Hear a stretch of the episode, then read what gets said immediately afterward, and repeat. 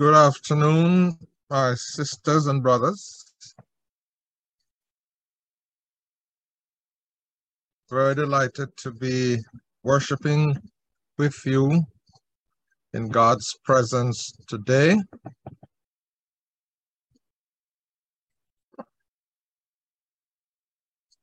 Today we're going to go on a journey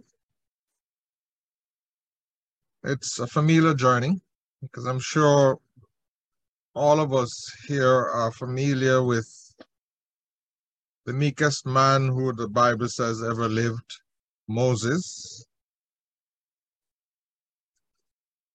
But we're going to be led today to look at him as the reluctant leader. Now, the idea of the reluctant leader is not original with me. It is a term that was used to describe one of modern day greatest military leader, our own Colin Powell, who although chairman of the Joint Chief of Staff, although a general, although having had combat experience, was very reluctant to engage the army or the military in war. He struggled with the whole idea of a war of necessity or the war of choice. And we seem to see at one point in the life of Moses a similar trait. But examine his life, we will notice that it was not always so. It wasn't always so. But we're going to discover that the presence of God, presence of God in one's life can transform that life and make that life to become what God wants it to be. Now it was a long journey, several verses we're going to be looking at Acts chapter 7. And I will attempt to walk us along this journey. And I'll invite you to come along with us. I'm not accustomed to go verse by verse or even paragraph by paragraph. I'm not even accustomed to topical preaching. But what I enjoy, though, is what the experts call narrative preaching. And by doing, by using this approach, we are allowing the narrative, this, the word of God, to speak to us directly. And I'm anticipating that we're going to be learning some lessons I might not be the one to point out what lessons there are. Because we are going to be working with the Spirit of God and allowing the Spirit of God to teach us today. So we pray that our hearts will be open and become compliant to the Word of God. And be open to new revelation, enlightenment, if you prefer that word, as we deal with familiar scripture. Now, looking at the passage, Acts chapter 7, and this is Stephen's version of Moses' life and Moses' experience. Of course, we could go to the origin, the book of Exodus, or we could go to the writer of the Hebrews, but somehow we're being led to Acts chapter 7. And a brief outline of the passage that I've chosen is the whole idea that Moses, well, not idea, it is it is truth, it is the fact that Moses' life could be divided into three equal segments of 40 years. And one of my favorite Bible teacher looks at it this way. He says that during the first 40 years, Moses found himself thinking he was somebody, somebody of importance. But during the second 40 years, he was forced to admit that he was not as important as he thought he was. He was a nobody. But during the third and final 40 years of his life, he discovered what God can do with a nobody. And so let's begin at verse 20. We're going to look at verse 20, 21, and 22. And here we are introduced to Moses. And we are seeing Moses, first of all, as God saw Moses as a baby. Reading from the New American, American Standard Bible, it says, It was at this time, the time when the Hebrews, who a number of 70 of them went down to Egypt, but they began to grow and became a threat to the powers that be. They were made slaves, they were oppressed.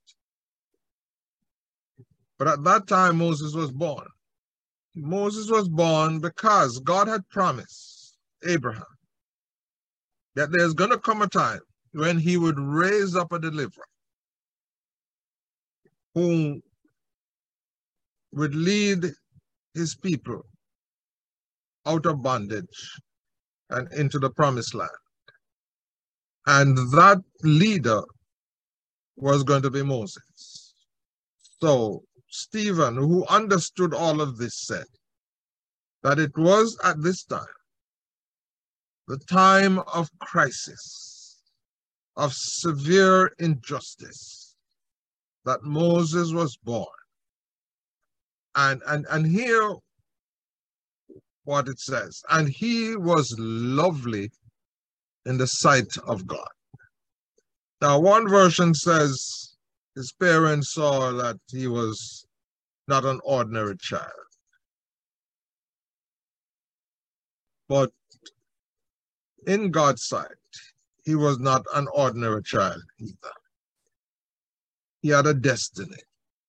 He had a purpose. And if that is true of Moses, then that's true of all of us. We might even consider ourselves to be ordinary.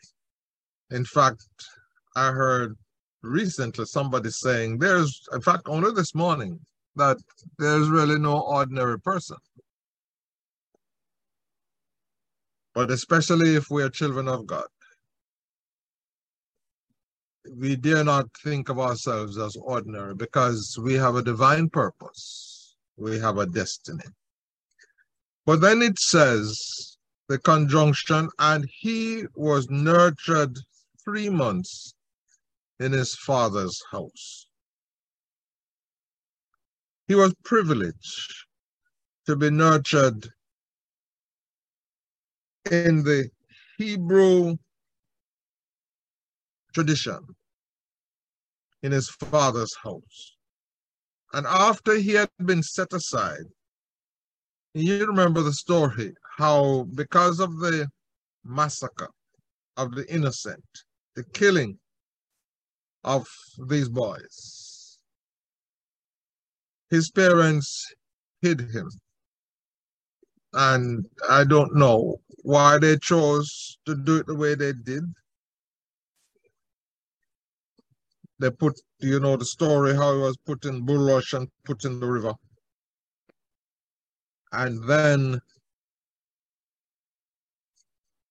for the whole episode, Moses had nothing to do with it but to cry at the right time. When the Egyptian princess heard the cry, looked, saw the baby, rescued the baby, and as is said here, she nurtured him as her own son. Moses was educated in all the learning of the Egyptians, and he was a man of power in words and deeds. That's why it was easy for Moses, adopted into privilege, a member of the palace, a member of the king's family, to be thinking of himself as somebody of prominence, of importance. Because, as Major Ian Thomas says, as he grew up, he became a scholar, as Stephen says here. Josephus says he also was the commander in chief of Pharaoh's army he was a, an outstanding, like Colin Powell, soldier. But as the son of a princess, he was next in line to become pharaoh. So he was a scholar, soldier, statesman. Later on, we'll read about him becoming the administrator, etc. But one thing that is missing here is prophecy.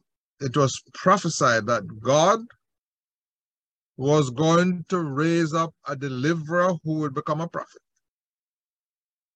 And I, just love this. Where it says in verse 22 that he was a man of power in words and deeds. Here is what we read in verses 37 and 38. He says that among other things. Being raised up and designated and, uh, and given the function of a deliverer, it also said that he received living words to pass on to his people. Living words. So the scholar, the eloquent orator was, des- was destined to be the one that would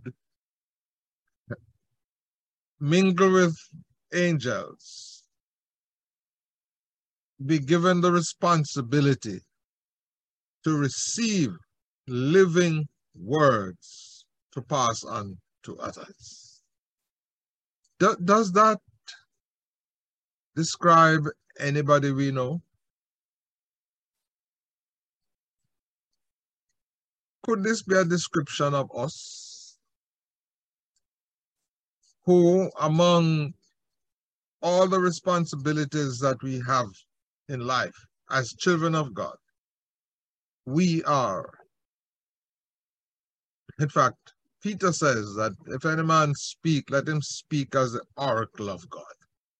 Let him speak as the person who has received the very word of God, the living word of God he received living words to pass on to others. But then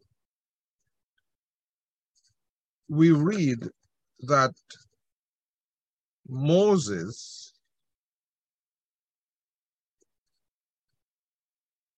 when he became about 40 years old, verse 23 says, he en- It entered into his mind to visit his brethren, the sons of Israel. He identified, he grew up in the palace. He grew up as an Egyptian. He, he grew up as a member of the royal family. But as he got older, and the writer of the Hebrews said that his faith in God grew to the point where he felt the need to identify himself with his own people. And the reason he was able to do that is because he was trained. The, the previous paragraph said he was nurtured by the princess. But the princess was led to ask his own mother, Moses' own mother, to nurse him. So it is believed that he passed on the Hebrew tradition to, to, to Moses. So the time came when Moses felt that he should identify with his own people. So he stepped out one day and he saw injustice experienced by his own people. And the Bible says here that he defended himself and took vengeance for the oppressed by striking down the Egyptian. Unfortunately, this is not a beautiful picture. Because the man who we see in the previous paragraph that was destined to become a missionary, a, a, a deliverer, is now a murderer.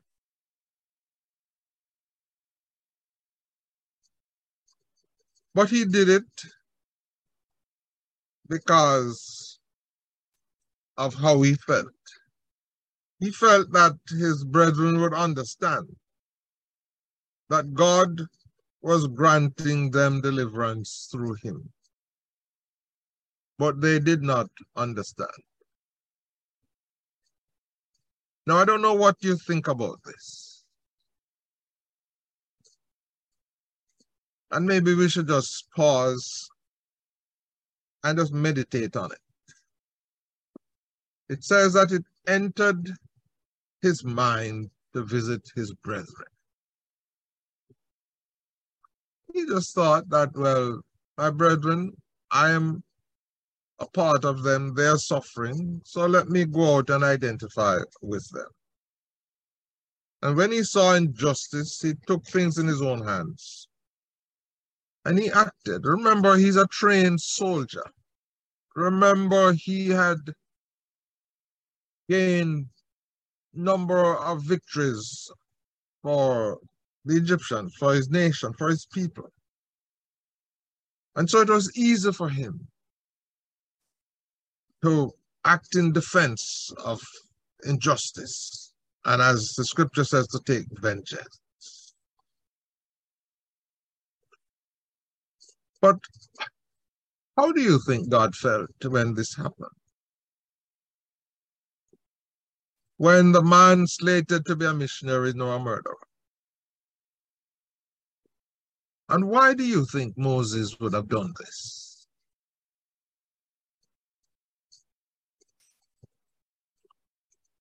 Despite the fact that in his own heart he felt that God was leading him to defend his own people.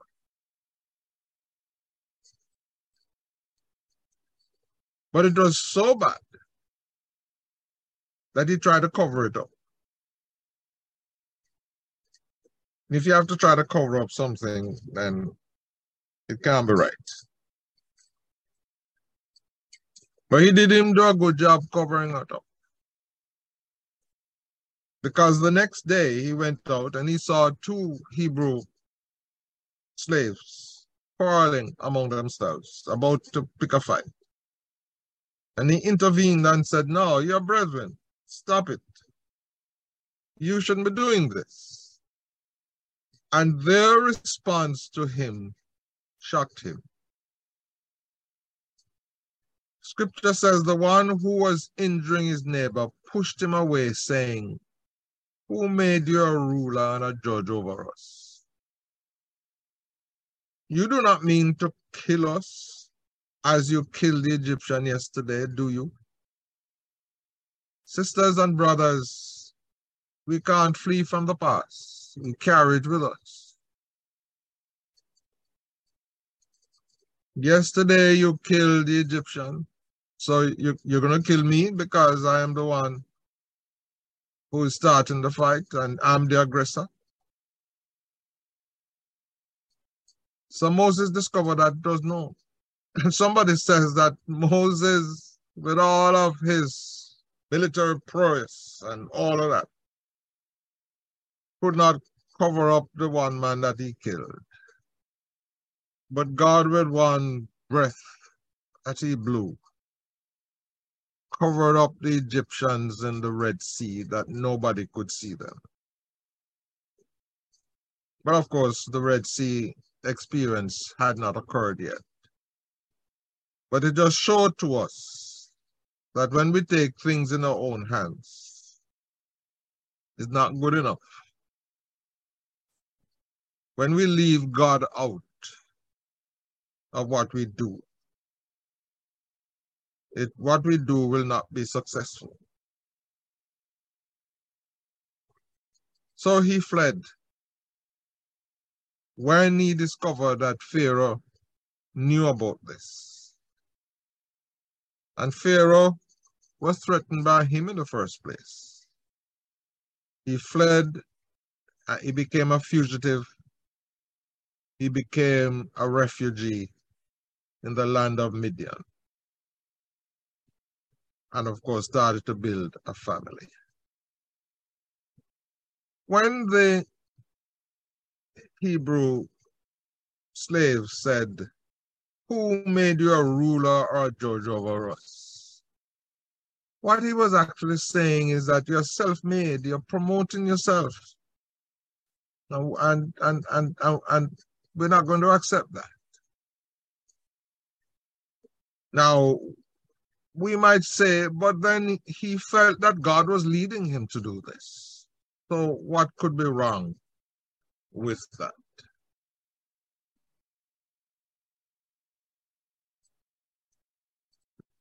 As far as God is concerned, everything was wrong with that. And in fact,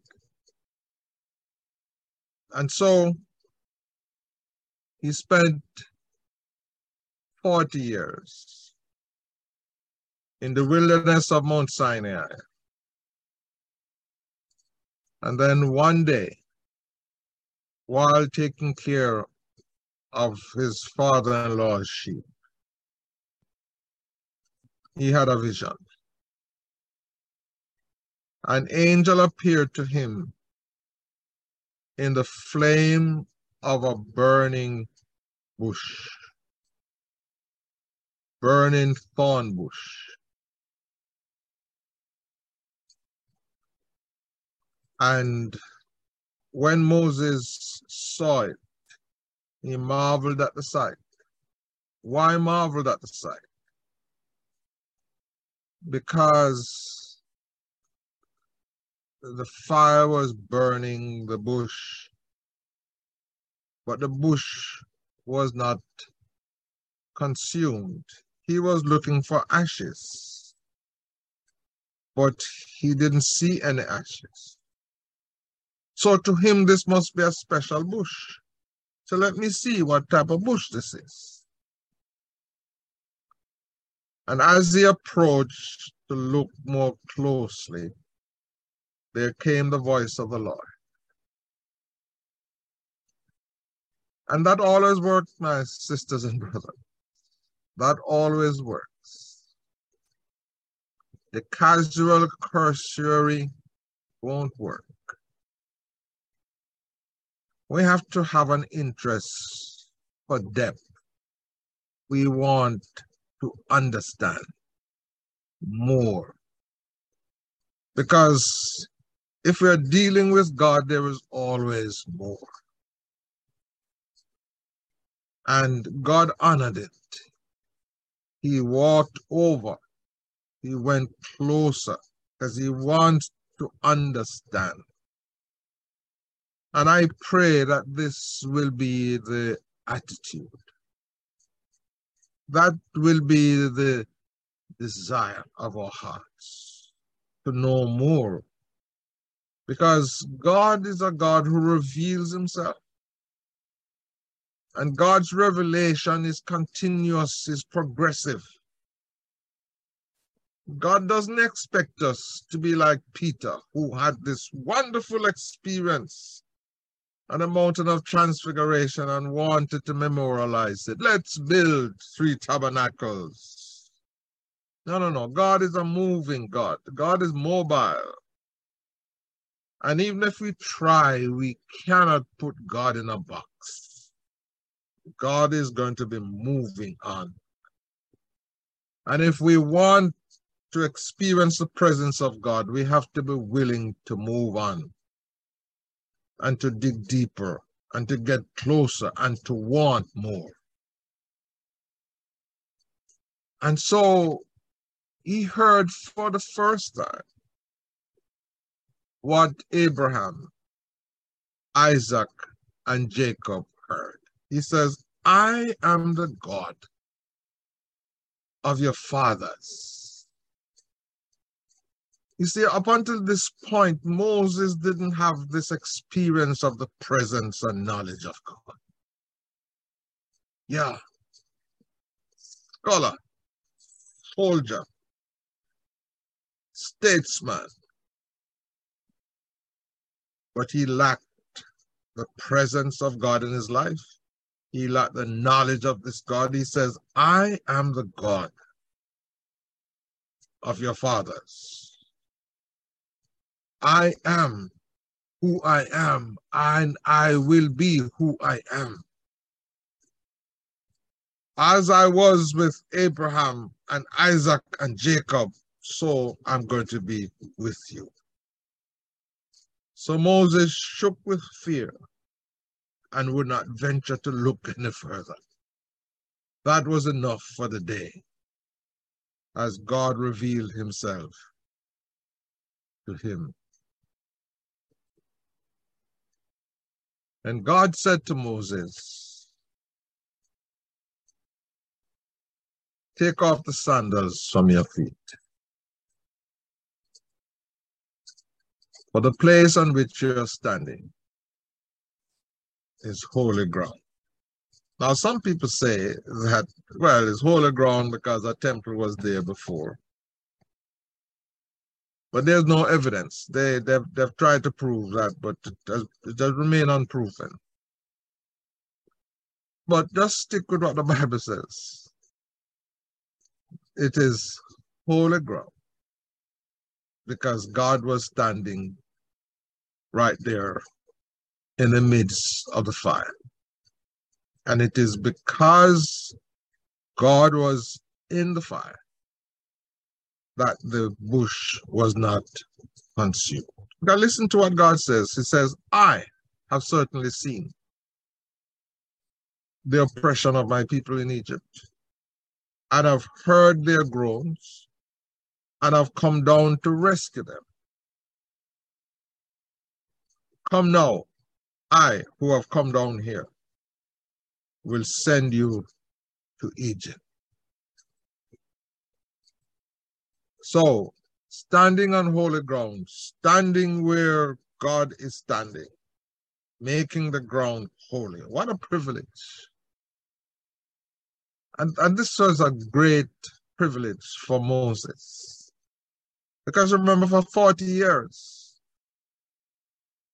he lived as a refugee, an exile, so to speak, away from the familiar, the luxury, the privilege.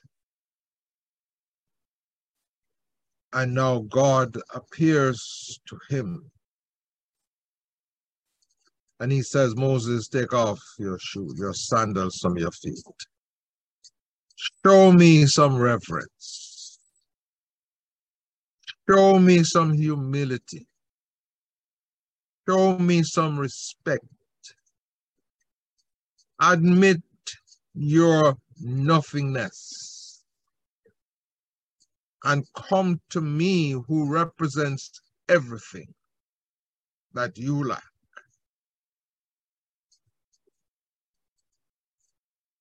And notice the language here. He didn't say, I'm soliciting your help, Moses. He says, I have certainly seen. You think you're the only one who's seen and have compassion? I have compassion. I've heard their groans and I've responded by coming down to rescue them. Come now, I will send you to Egypt.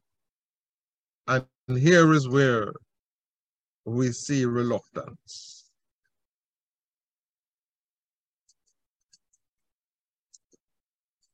And the question is, what is it that could have caused Moses to be so reluctant? Because although we don't have the text before us, we know what happened.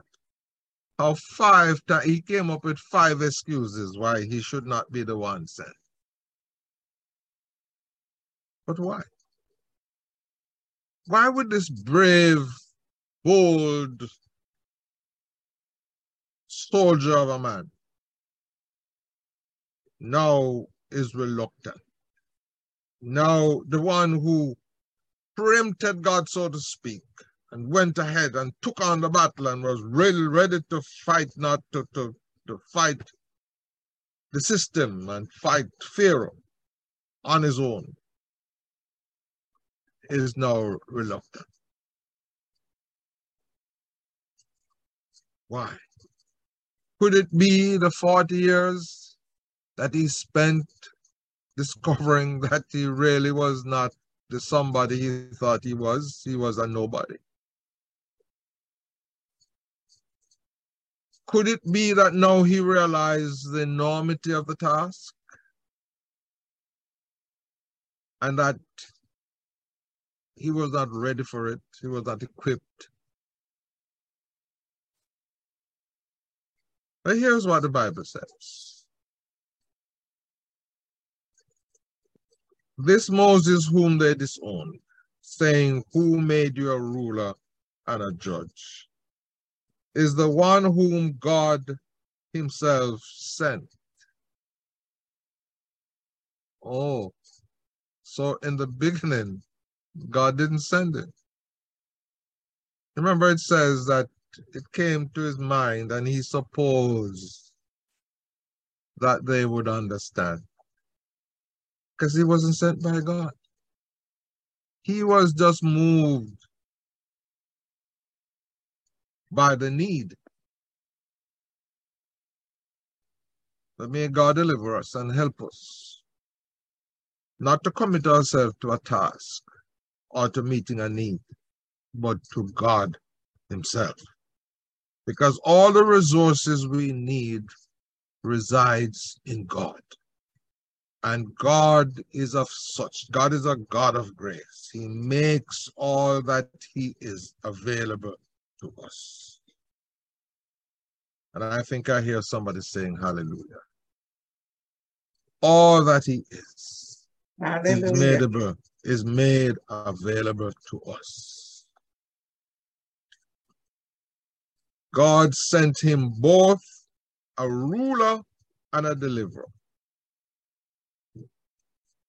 And with the help of the angel who appeared to him in the burning bush, then he led them out, performing wonders and miraculous signs.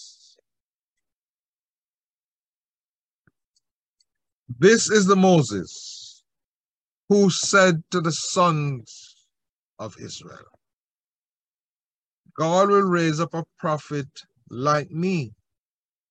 So the scholar, the soldier, the statesman is transformed into a prophet. This is the one who was in the congregation in the wilderness together with the angel. Yeah, he started out mingling, enjoying royal company. but now he's elevated to the to be in the company of the angel. And this the angel could be a reference to Jesus Christ himself, who was speaking to him on Mount Sinai and who was with our fathers. And he received living oracles or living words to pass on to you. Now, in closing, why do you think Moses was so intrigued with the sight, the vision that he saw?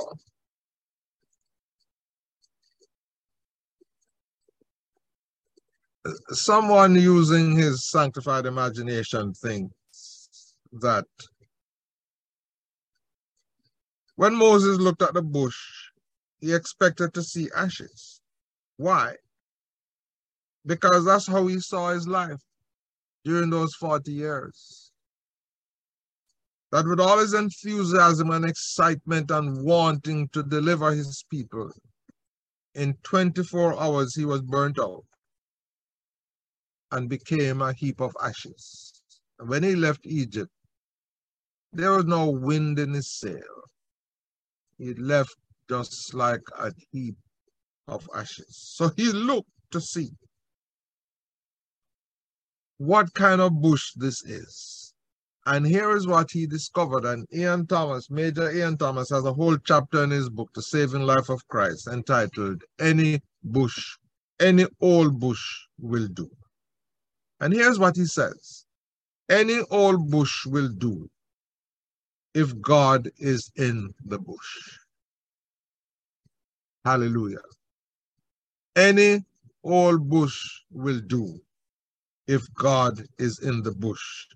It is not the bush that sustains the flame, it is God in the bush.